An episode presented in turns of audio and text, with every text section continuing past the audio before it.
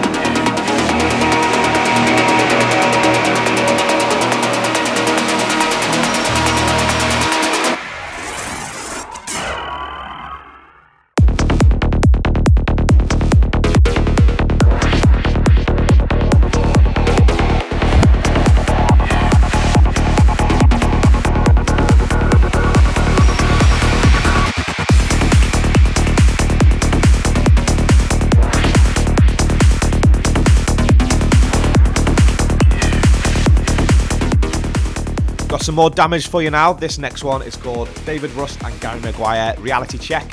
Uh, this has actually been an ID in my set since Luminosity, so I've been playing it for quite a while, but I absolutely love this track. Coming out on Monday on Damage Records. Check it out. You're just about to enter the peak time mix.